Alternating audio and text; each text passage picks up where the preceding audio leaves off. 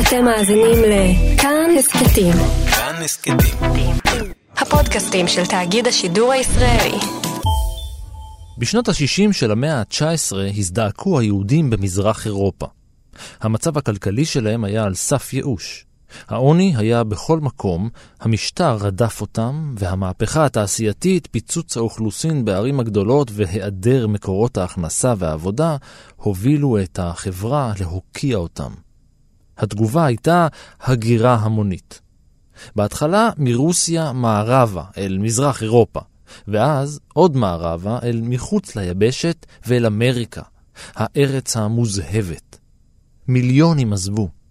ביניהם גם כמה אופורטוניסטים בעלי כוונות רווח על חשבונם של אחרים שהשתקעו בארגנטינה והקימו רשת יהודית לסחר בנשים.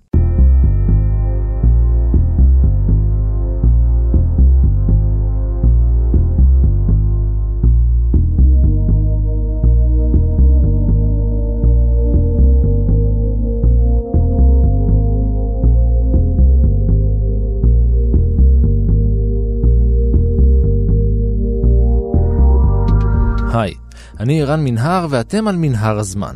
מדי פרק אנחנו מספרים לכם על מקרה שקרה בעבר מזווית שכנראה עוד לא הכרתם. הפעם אנחנו עומדים לצלול אל אחת מהפרשות האפלות ביותר בהיסטוריה היהודית, הקמתו והתבססותו של ארגון חובק עולם לסחר בנשים, ולהכיר את האישה שהביאה לפירוקו.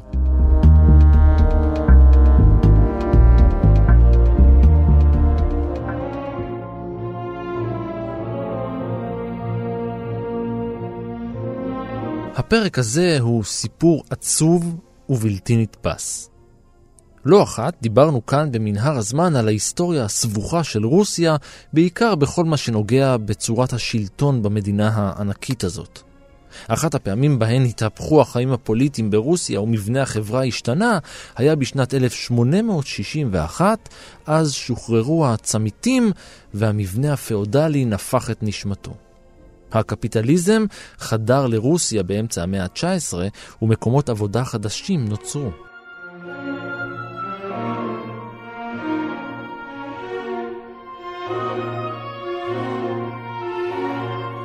גם באוסטריה וגליציה, השכנות ממזרח, החלו תמורות כלכליות, והיהודים מצאו לעצמם מקומות פרנסה חדשים.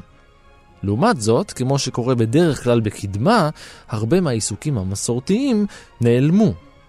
וכיוון שהתחרות הייתה גדולה והאוכלוסייה הייתה צריכה למצוא פתרונות, הדרך היעילה ביותר הייתה להפנות אצבע מאשימה אל המיעוט באוכלוסייה שהפך למיעוט נרדף. בעצם הוא נרדף כמעט מאז ומעולם.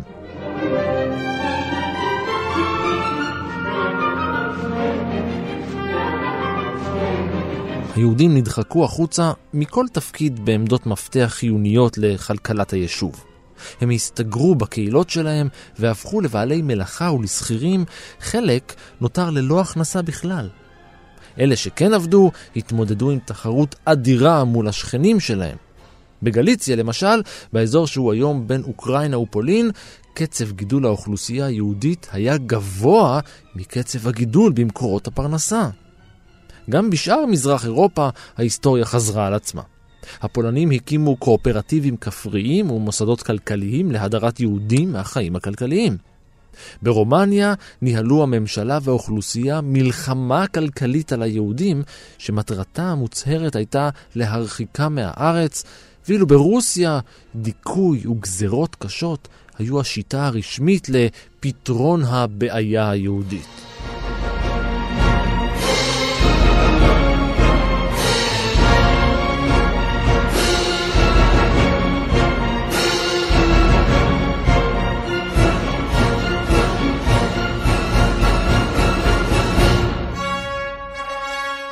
ליהודים עמדה ברירה אחת, למות בעוני או להגר.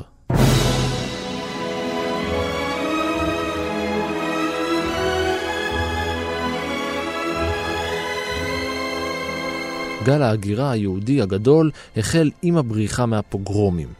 אלפי יהודים ברחו מהעיירות של אזור ההתיישבות ברוסיה והתרכזו בעיירות בגבול האוסטרי בתנאים צפופים ובעוני נורא. בעזרת קהילות וארגונים יהודיים נשלחו חלק מהם לארצות הברית, אבל הרוב הוחזר הביתה. כיוון שכך, ארגונים יהודים איבדו את השליטה על ההגירה והיא התבססה על יוזמה פרטנית. בני משפחה שהתמקמו בעולם החדש הביאו את קרוביהם. אבל ארצות הברית של אמריקה הייתה רק אחד היעדים להגירה. אמנם יעד נחשק ומועדף, אבל היבשות החדשות נצצו באור חדש של הזדמנויות לעתיד מבטיח. מהגרים יהודיים רבים הגיעו לאמריקה הדרומית בכלל ולארגנטינה בפרט, במיוחד בימים בהם בירת המדינה, בואנוס איירס, צומחת במהירות עצומה. ב-1810 בעצם אה, פרצה בבואנוס איירס המרידד נגד שלטון ספרד. זהו הסופר והמשורר אילן שיינפלד. הוא מחבר רב המכר אה, מעשה בטבעת, העוסק בזנות היהודית בארגנטינה.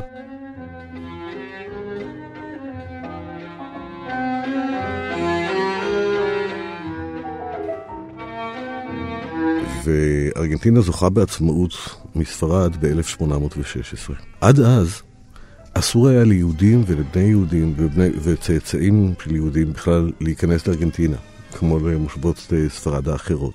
ובעצם כאשר ארגנטינה זוכה בעצמאותה, היא מוצאת את עצמה אה, במצב שבו יש 400 אלף נפש בכל ארגנטינה, עם שטחים עצומים שצריך ליישב אותם. וכתוצאה מכך מחליטים אה, בארגנטינה לפתוח את שערי הארץ למהגרים מכל רחבי תבל, ומחוקקים חוקה שמאפשרת לכל אדם לבוא ולעבוד את אלוהיו בכל דת שהיא, על מנת לעודד מהגרים.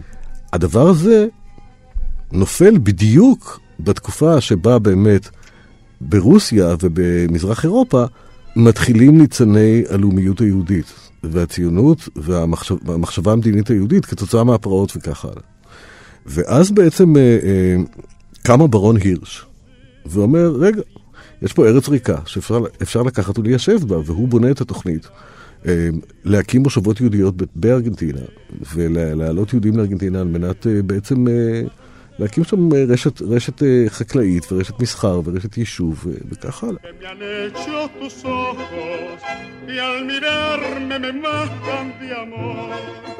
מדובר פה בארץ שהיא עם טריטוריה עצומה, שבעצם הניסיון ליישב אותה הוא ברוח רעיונות ההשכלה. כלומר, דמוקרטיה, חופש ושוויון, חופש דת וכך הלאה. והם אומרים, למשול פירושו לאכלס. Que alumbran la pasión, razón, para ti, vivir tus ojos son destellos que van reflejando ternura y amor. להגירה אל ארגנטינה היה אפקט נוסף. את הצעד והיוזמה לשינוי כלכלי לקחו ועשו בדרך כלל גברים. אם היו להם, הם היו עוזבים את המשפחות שלהם ויוצאים להרפתקה לבחינת האפשרות להשתקע בארץ חדשה. בדרך כלל, אם הם היו מצליחים, היו מביאים אליהם את בני משפחתם. גברים בודדים או רווקים היגרו בגפם. מעט מהגברים בעלי המשפחות התחילו בחיים חדשים לגמרי ביבשת החדשה.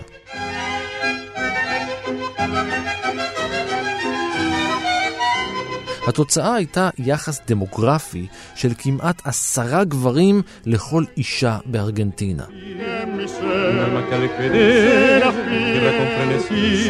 והיה מי שראה בנתון הזה הזדמנות עסקית.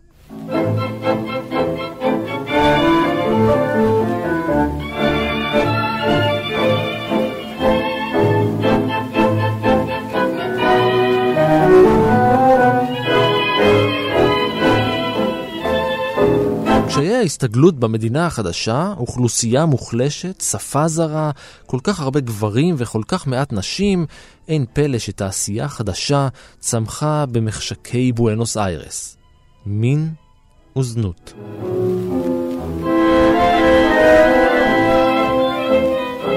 זה די טבעי, כי רוב הגברים, קודם כל, רוב המהגרים שהגיעו בהתחלה היו גברים, כי היה נהוג אז גם שהגברים עולים, אה, מהגרים קודם, מוצאים עבודה, מוצאים קורת גג, ואז קוראים קריאה לנשותיהם וילדיהם לבוא אחריהם.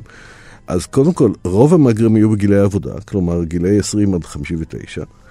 אה, הם הציפו את הערים.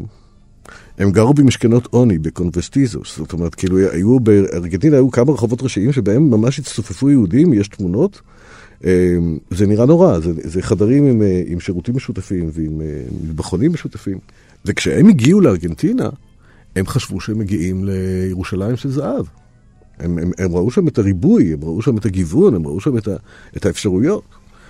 אבל כמו שאתה אומר, באמת, אה, במצב שבו יש עשרה גברים על אישה, ולגברים אה, כידוע יש צרכים, באמת אה, מתחילה להתפתח שם תעשיית זנות. דרך אגב, היו כאלה ש, שבאו אה, מתוך מרכזי זנות. כלומר, הזנות, הזנות היהודית לא נולדה בבואנוס איירס. הזנות היהודית הייתה קיימת והייתה תופעה מוכרת אה, ברוב הקהילות היהודיות בערים הגדולות של מזרח אירופה. למשל בוורשה היה אזור שכונה רוב הזונות היהודיות. ממש בבעלות יהודית, זאת אומרת בתי בושת בבעלות יהודית שהעסיקו נשים יהודיות. אה, אה, אותו דבר הייתה זנות ממוסדת ומסודרת בפולין. באותם שנים היו רשומים בשנות ה-20 של המאה ה-19, היו רשומות שם כ-30 אלף זונות, ורבע מהן היו יהודיות. היו בתי זונות גם בקרקוב, אודסה, וילנה, בודפשט, וינה, אה, מינסק. כלומר, זה לא, זה לא שזה נוסד שם. אבל ככל שעלו יותר ויותר גברים יהודיים, היו ביניהם אנשים שהיו סרסורים בארצות מוצאם, והיו אנשים שבאמת ראו את ההזדמנות לעשות פה עסק. במילים אחרות, מהגרים יהודים הפכו לסרסורים של מהגרות יהודיות.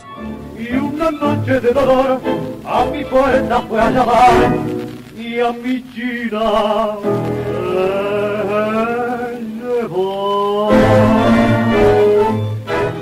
הם היו מביאים נערות ונשים צעירות מאירופה ומרוסיה אל ארגנטינה באמתלה של גיוס עובדות לעבודה בבתי עשירים.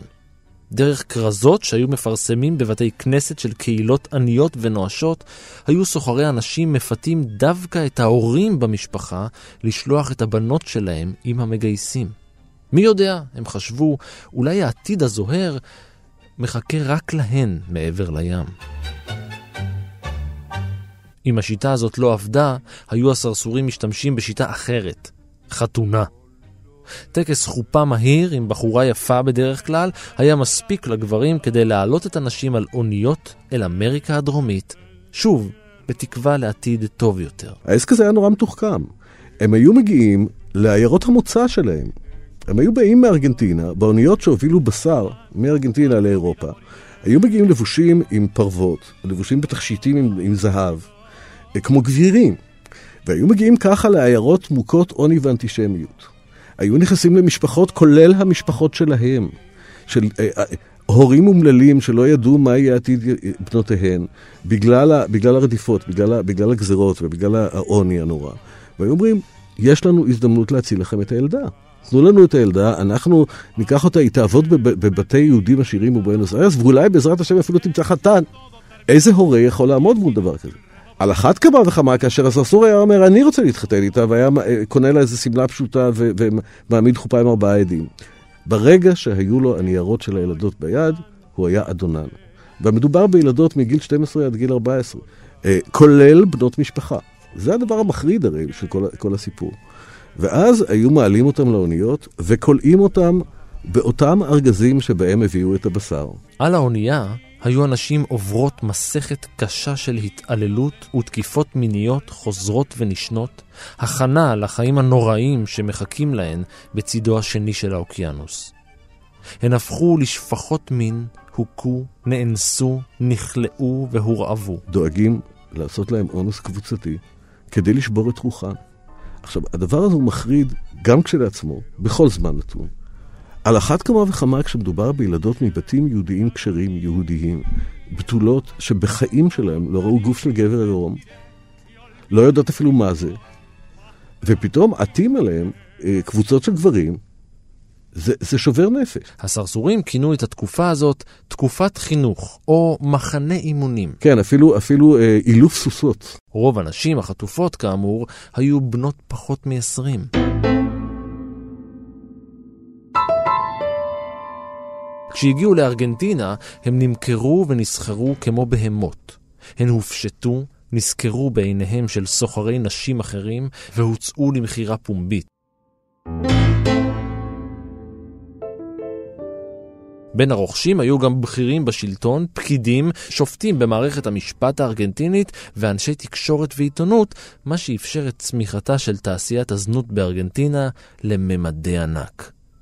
פקידי עירייה, פוליטיקאים וקציני משטרה קיבלו שוחד עבור העלמת עין, והסרסורים קשרו קשרים בכל מקום בעל השפעה ושליטה. זאת אותה שערורייה, אה, ערן, זאת אותה שערורייה. קודם כל, הורידו אותם, לחוף בזכות שוחד לפקידי משטרת הגבולות. כלומר, המשמעות היא שהילדות האלה לא היו רשומות בשום מקום. הן לא היו רשומות במנהל האוכלוסין, הם, לכן הן גם לא היו זכאיות לטיפול רפואי. ולכן כאשר הן נחלו, ובוודאי שהן נחלו כתוצאה ממה שקרה להן, הן היו מתות אה, ללא טיפול. עכשיו, היו מעמידים אותם, ביום הבאתן, היו מעמידים אותם אכן לבחירה פומבית בבית אה, הקפה פריזיין, שהבעלים שלו היה סרסור בעצמו. והמכירות הפומביות נחשבו כבידור של האליטה הארגנטינאית. כלומר, הסרסורים היו כל כך עשירים, והם שלטו באמצעות כספם בכל כך הרבה חלקים של, של האליטה הארגנטינאית, ששופטים ושוטרים ועיתונאים ו, ו, ואנשי רוח ואנשי עסקים היו באים לצפות באומללות האלה, שהיו מעמידים אותם מרמות כביון מבדד מאחורי וילון, ואז מורידים וילון, מראים נערה עירומה, ואנשים היו צריכים, הסרסורים שישבו בקהל היו צריכים להציע את הצעת המחיר הכי גבוהה. וככה היו קובעים איזו נערה הולכת לאיזה בית אה, זונות.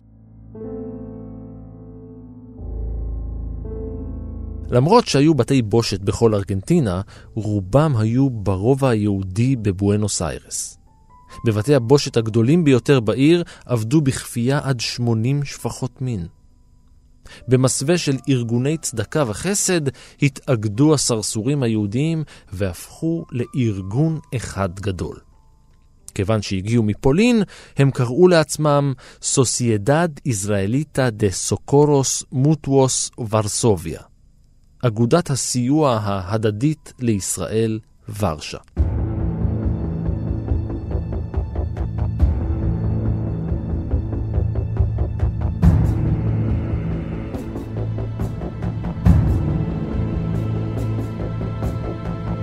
ארגון הפשע נרשם ברשומות כחברה חוקית לכל דבר, ארגון סיוע ליהודים. עם התחלפות המאות ותחילת המאה ה-20 עמד המחזור העסקי של הארגון על 50 מיליון דולר.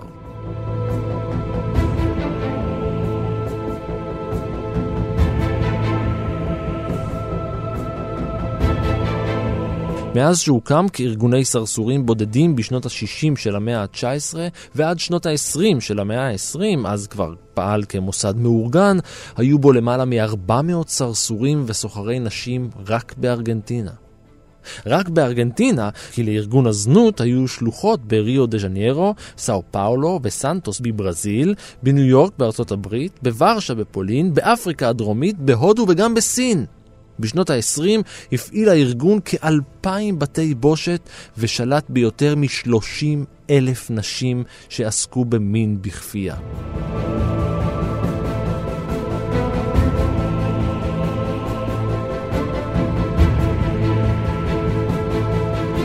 בתקופת השיא של הארגון פעלו בתוך הרובע היהודי בין 300 ל-400 אה, בתי זונות, שהיו בהם כבין 4,000 ל-5,000 נשים יהודיות מנוצלות. זאת אומרת, מדובר פה ברשת ענפה ביותר, מבוססת ביותר. עכשיו, הביקוש היה כל כך גדול, שכל אישה הייתה צריכה לקבל 30 גברים ללילה. 30 גברים ללילה, במחיר של שני פזו. בבתי הזונות הגדולים היו 80 נשים בבית זונות, ולפעמים, בגלל חוסר במקום ובמיטות, היו צריכים להעמיד מיטות על הגג עם וילון ביניהן. כלומר, עד כדי כך אנחנו, מדובר פה בתופעה איומה. זאת אימפריה. כל הסרסורים הללו, אה, והמייסדים היו, אה, יושב ראש המייסד היה נוח טרומן, והיו אה, קבוצה שלמה של מייסדים. קודם כל, הם, הם היו יהודים דתיים, דתיים באמת, שלא ראו שום סתירה בין היותם יהודים דתיים חרדים, מקיימי מצוות וכולי, וכולם היו גם בעלי מקצועות אחרים. לכל אחד היה, היה כיסוי עם עסק. לאחד היה, הייתה קצבייה, ולשני היה מתפרה, ולשלישי היה בחנות לגלנטריה. ו... זאת אומרת, לכל אחד, ו- וכולל, והם היו נשואים ובעלי ילדים, משפחות וילדים, כלומר, זה לא היו אה, אה, אה, עבריינים מועדים שלהפך. דבר נוסף, הם בנו ארגון שהוא עמותת חסד, רשומה במשרד המשפטים, עם תקנון, עם ישיבות מסודרות, עם נהלים. שמע, אחד הדברים המדהימים שקרו לי זה במהלך התחקיר, הגעתי ליומנו של המפקח על סוגריי, שאנחנו נדבר עליו אחר כך, ובתוך היומן הוא מספר איך הוא מצא את המחברת שבה כתבו כל אחד מהסרסורים, מה הוא תרם לבית הכנסת של הזונות והסרסורים. רשימה מדויקת, הם כל כך היו גאים במעשה, שהם הם, הם, הם התחרו ביניהם מי, מי יתרום מה לבית הכנסת שהם הקימו. זה שבית הכנסת שימש בימים כבית כנסת ובלילות כבית זונות, זה לא שינה להם שום דבר. בשנת 1927 הגיעה לארגנטינה משלחת רשמית פולנית והגישה תלונה רשמית בנוגע לשם של ארגון הסרסורים. הם דרשו שיפסיקו להשתמש בשם העיר ורשה בשמם. הארגון מיד שינה את שמו והתהדר בשמו של אחד המייסדים המיתולוגיים. הם נודעו מאז כארגון צבי מגדל. הקמת הארגון הזה נתנה לחברים שלו ביטחון עצמי עצום. וכשהיו עימותים בתוך הארגון, הם היו נפטרים מכוח הדבר הזה. זאת אומרת, זה היה ארגון מאוד מוקפד. רואה הזונות ששייך לארגון אה, קיבל קודם כל אה, דימוי עצמי חיובי. הוא הרגיש טוב לתרום כסף לארגון שהוא הרגיש חלק ממנו. הם השתתפו בפעולות חברתיות. היו פעילות חברתיות, היו תפילות, היו כל מיני דברים. עכשיו, הקהילה היהודית לא ידעה איך לאכול את זה, כי מצד אחד הסרסורים תרמו המון כספים. הם תרמו כספים לבתי הכנסת. הם תרמו כספים להקמת רשת העיתונות היהודית בבואנוס איירס. הם, הם תרמו כספים להבאת תיאטרון יידי ממזרח אירופה ולהקמת תיאטרון יהודי עצמאי בארגנטינה. הם היו חלק נורא משמעותי מהמסד מה, הפיננסי של הקהילה. יותר מזה, הם, הם, הם באמת היו דתיים, הם היו מגיעים לתפילות, הם היו מגיעים לאירועים. רק מה?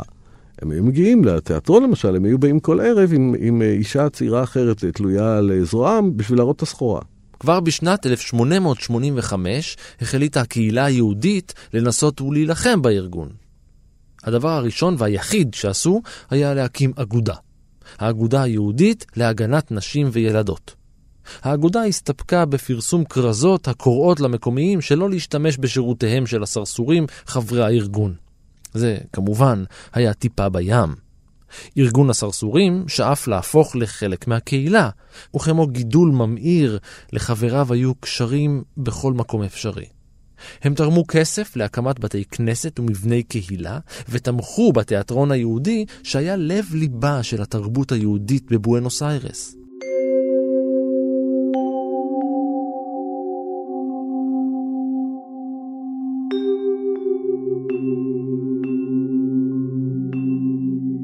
הקהילה היהודית הייתה חלוקה. מצד אחד, הם הכניסו להם הרבה מאוד כסף. מצד שני, זה היה כסף מטונף. כסף שנולד מתוך ניצול נשים, מתוך רשע. יחלוף זמן רב עד שהקהילה היהודית בארגנטינה תתעשת, תוקיע את הסרסורים הטמאים ותאסור על קבלת כסף מארגון צבי מגדל.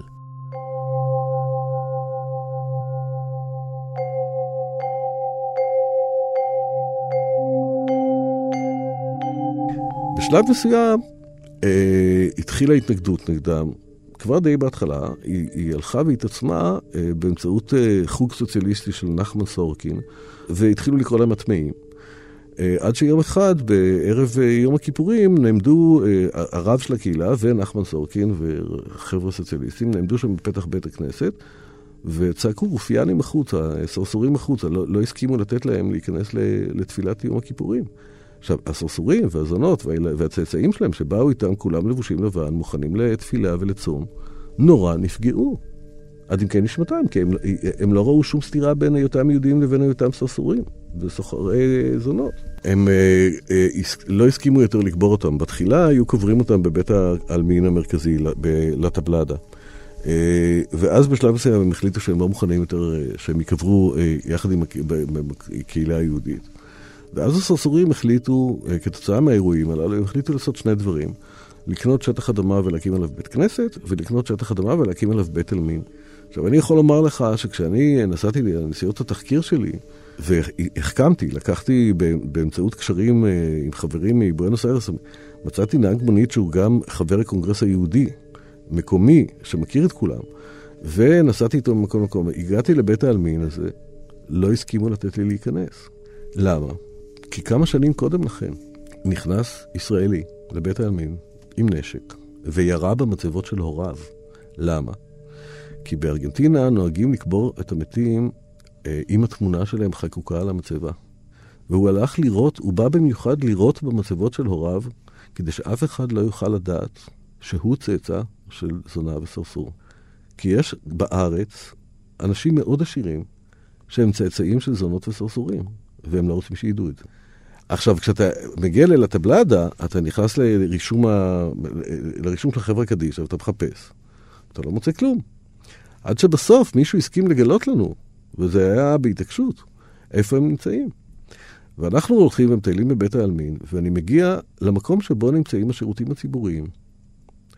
בקצה בית העלמין, בשולי בית העלמין, מעבר לחומת אבן, אני רואה שם חלקה של קברים נטושים עם קוצים ועם לכלוך וכל זה, ובאמצע יש שם את מבנה השירותים הציבוריים. שם הם קברו אותם. הם קברו אותם והקימו שירותים ציבוריים בין הקברים של הזונות והסרסורים, כאילו כדי לבטא את, את הבוז שלהם. לאחר החיכוך עם הקהילה היהודית בבואנוס איירס, קרו שני דברים. האחד היה הקמתו של ארגון שהתפצל מתוך צבי מגדל. תחת הנהגתו של שמעון רובינשטיין נקרא הארגון החדש אשכנזום. שני הארגונים אכן רכשו חלקות אדמה והקימו עליהן בתי קברות משלהם. הדבר השני שקרה היה ניסיונו של ארגון צבי מגדל להתבסס גם בברזיל.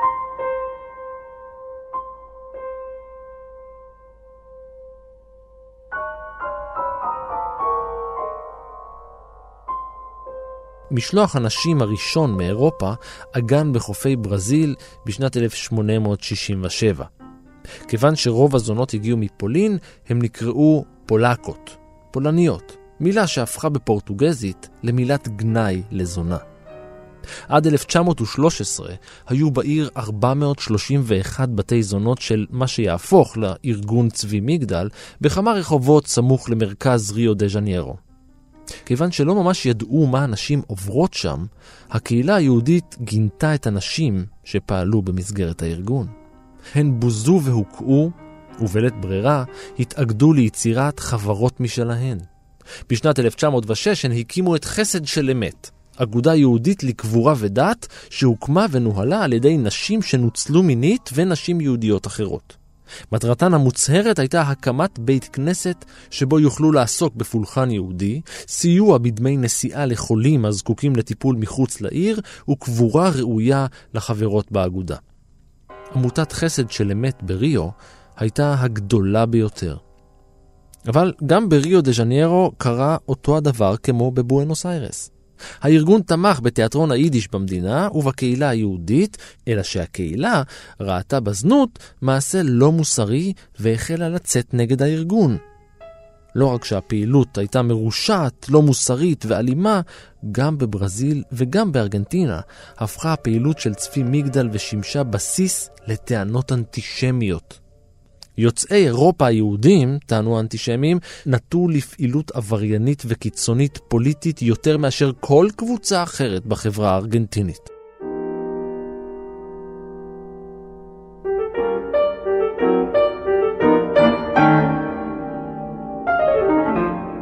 ארגון צבי מגדל פעל במשך כמעט 60 שנה, עד שנות ה-30.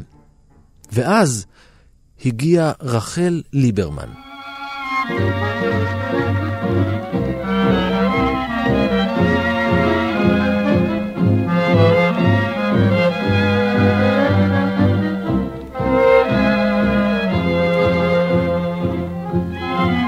הרבה ידוע על חייה של רחל ליברמן. היא נולדה ב-10 ביולי 1900 בברדיצ'ב שברוסיה, וכשהייתה ילדה עברה כל משפחתה לעיר אחרת במחוז הפולני של האימפריה הרוסית, ורשה.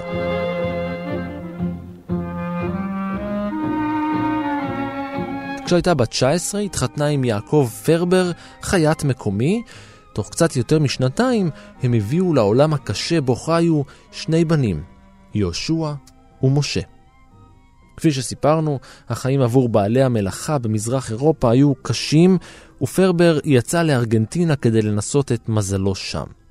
אחותו ומשפחתה חיו שם, ולאחר שהחליפו אינפורמציה במכתבים, ליברמן ובניה עברו גם הם, והארבעה השתקעו באחד מפרבריה של בואנוס איירס. היא הייתה אז בת 22.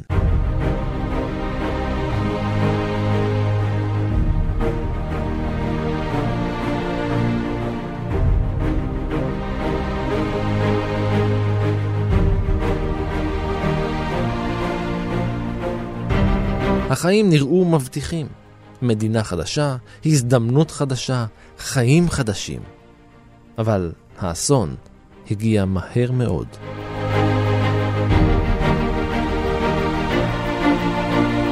יעקב חלה בשחפת ומת זמן קצר לאחר שהגיעו לארגנטינה. לליברמן לא נותרה ברירה והיא הייתה חייבת לצאת ולפרנס את משפחתה.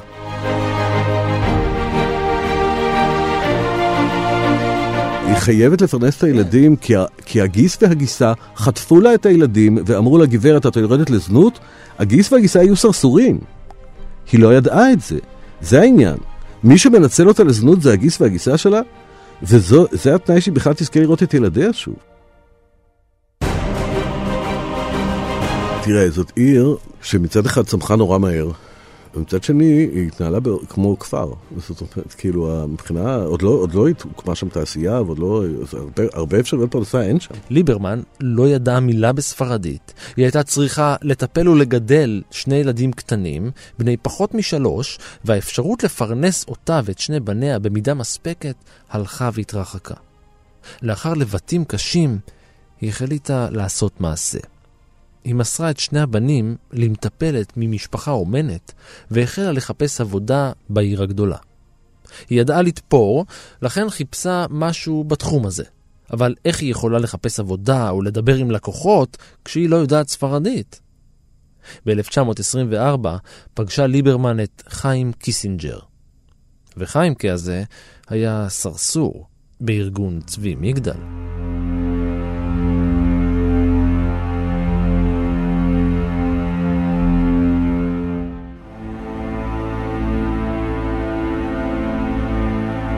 ככל הידוע לי, הסיפור הוא זה שהגיס והגיסה לקחו לה את הילדים ואילצו אותה לעבוד בזנות בשביל לראות אותם עוד פעם.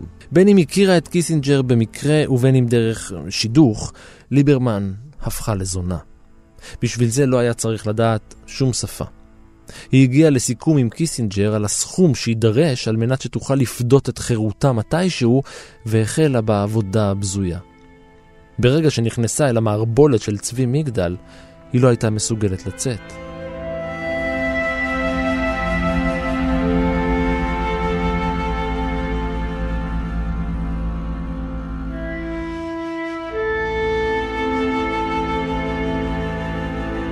במשך למעלה מארבע שנים הייתה ליברמן שבויה ברשת הסחר בנשים, אבל היא מעולם לא שכחה את המטרה העליונה של הצעד הקיצוני שנאלצה לעשות.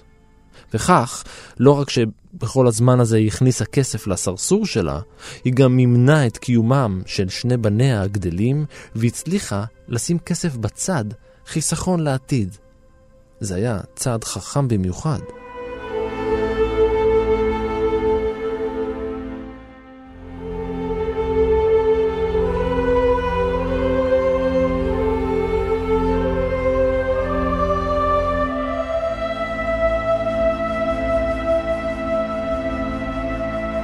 אחרי שנים, בפעם הראשונה בתולדות הארגון, היא הצליחה לחסוך מספיק כסף כדי לקנות את שחרורה. ליברמן הייתה אישה חופשייה, אבל המשיכה לעסוק בזנות על מנת להשלים את הסכום ששמה לה כמטרה להשגת היעד שלה. ובכל הזמן הזה היא שמרה את קיומם של שני בניה בסוד. מצד שני, שני הבנים לא ידעו כלל על הסיפור של אימא שלהם. היא הגישה בקשה רשמית לרשויות למחוק את שמה מרשימת היצאניות של ארגנטינה. בסוף היא הגשימה את החלום. היא הגיעה אל היעד, ובכסף שחסכה, כמעט מאה אלף פזו, פתחה עסק משלה בשדרה המרכזית של בואנוס איירס.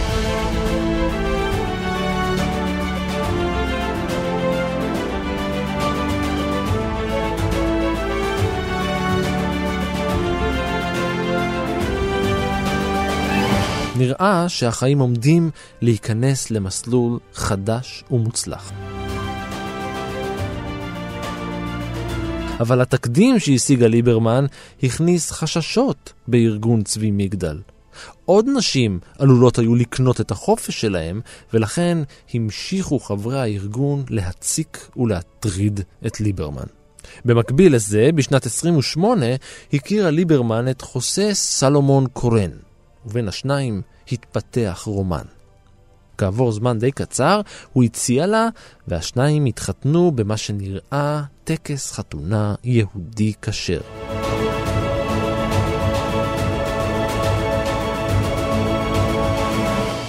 בפועל, הטקס היה מבוים.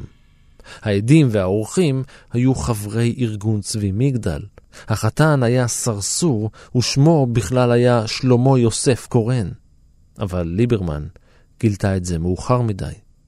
עשרה חודשים אחרי שיצאה מהעולם הזה, קורן גזל ממנה את הרכוש, שתה את חסכונותיה, והכריח אותה לשוב ולעסוק בזנות. ביום האחרון של העשור, ב-31 בדצמבר 1929, ליברמן ברחה.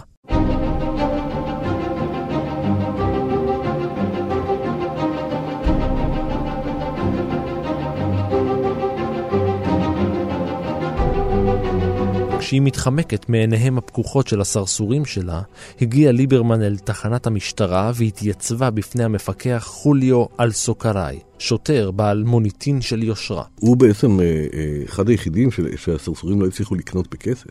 כי אה, מה שקרה זה שהיה קשר כל כך הדוק בין הסרסורים לבין המשטרה, שכאשר נערה הייתה בורחת מאחד מבתי הזונות, השוטרים היו מחזירים אותה, ואז הייתה נענשת בחומרה.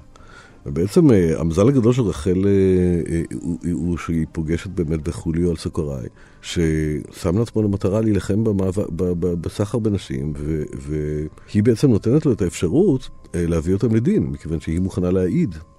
הייתה אישה מאוד אמיצה, ותשמע, להיות מוכנה להעיד מול ארגון כזה...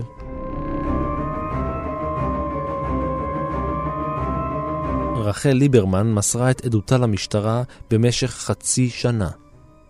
התלונה שלה והדברים שסיפרה היו הפעם הראשונה בה נחשפה הרשת לסחר בנשים בארגנטינה, ובעקבות זאת החל התהליך לפירוקה.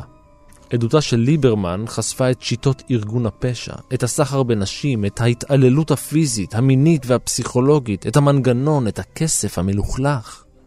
יחד עם המשטרה עבד השופט מנואל רודריגז אוקמפו, ובמסגרת החקירה והפעילות המאומצת נעצרו מאות סרסורים ועמדו למשפט. לאחר משפט ארוך ומתוקשר, 108 איש הורשעו ונשלחו לכלא לתקופות מאסר ממושכות. שלמה קורן, שפיתה את ליברמן לחתונת שווא, נידון לעשר שנים ולפיצויה של רחל ביותר מ-50 אלף פזו.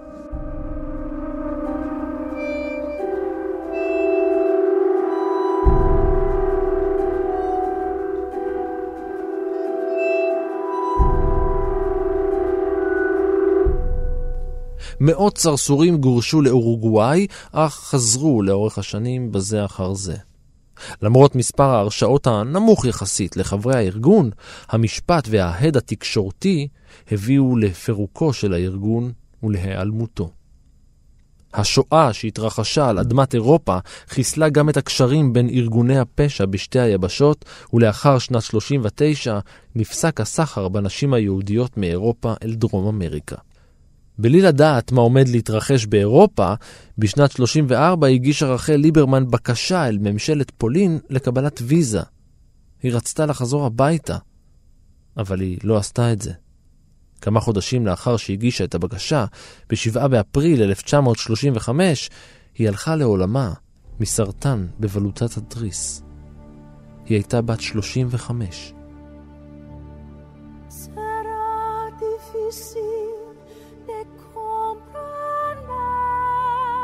אני יכול לומר לך, מנקודת מבטי המפוקחת של, של אדם שנולד בישראל וחי בה, שהדמות של האישה הזאת, המורכבת, וללא ספק העשויה ללא חת, היא דמות מופת. עד כמה שזה נורא, היא דמות מופת.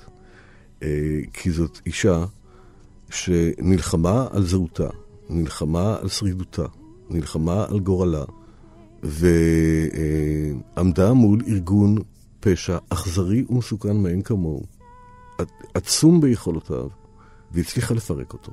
לצערי, היא לא הצליחה בשני דברים. היא לא הצליחה ב- למגר לחלוטין את תופעת הזנות, מכיוון שכתוצאה מזה שאסרו את הסרסורים, הם הצליחו בסופו של דבר למוסס את גזרי הדין שלהם, וחלקם וחל... חזרו אחרי זה לארגנטינה. אז הם הקימו בתי זונות קטנים יותר. הם לא עזבו לגמרי את כל העסק, אבל זה כבר לא היה ארגון, זה כבר לא היה עצמנון כזה. הדבר השני שלא הצליחה, ולא, ולא רק היא לא הצליחה, אלא, אלא גם בלה הירש, אשת הברון אה, הירש לא הצליחה, זה לאפשר לנשים לחזור למקום גידולן, לארצות מוצאן. כי בעצם מה שקרה, אשת הברון הירש אה, הקימה, אה, כשהדבר הזה נודע, כשהפעילות של ארגון נודע, היא הקימה ארגון שנקרא עזרת נשים. וארגון עזרת נשים ניסה לסייע לנשים שנמצאות בזנות, שמנוצלות בזנות, ובין השאר ניסה לעזור להן לחזור לארצות מוצאן. הדבר הנורא הוא שכשהמשפחות גילו איפה הבנות היו ומה הן עברו, הן לא הסכימו לקבל אותן. וזאת הטרגדיה. ש, שגם אלה, בנות שכבר ניצלו מהתופת הזאת וכבר רצו לחזור הביתה, לא יכלו. ומצאו את עצמן לכודות בעצם בארגנטינה. Jamás poderes ambiciones. החל משנת 2010 מוענק בארגנטינה מדי שנה פרס רחל ליברמן למי שפועל להגנה על זכויותיהן של נשים שנפלו קורבן לאלימות.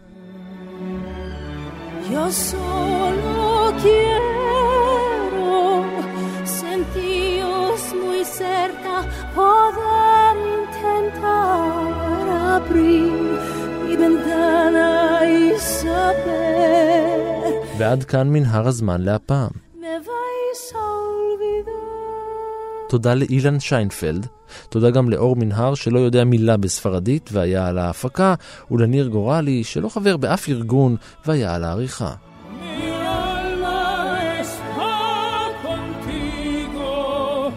תודה גם למנדי מן שהציע את הרעיון לסיפור בטוויטר. גם אתם מוזמנים להמשיך ולעקוב אחריי ברשתות החברתיות, בפייסבוק ובטוויטר, להגיב, להציע רעיונות ובעיקר להתחבר. עוד סיפורים של מנהר הזמן מחכים לכם כל העת באתר שלנו, באפליקציה כאן, בכל יישומון הסכתים אחר וגם בספוטיפיי. אני ערן מנהר, נשוב וניפגש בפרק הבא. Mira mis ojos, ved cómo lloran de amor. No llores por mi Argentina, mi alma está contigo, mi vida entera te la dedico, mas no te alejes. necesito.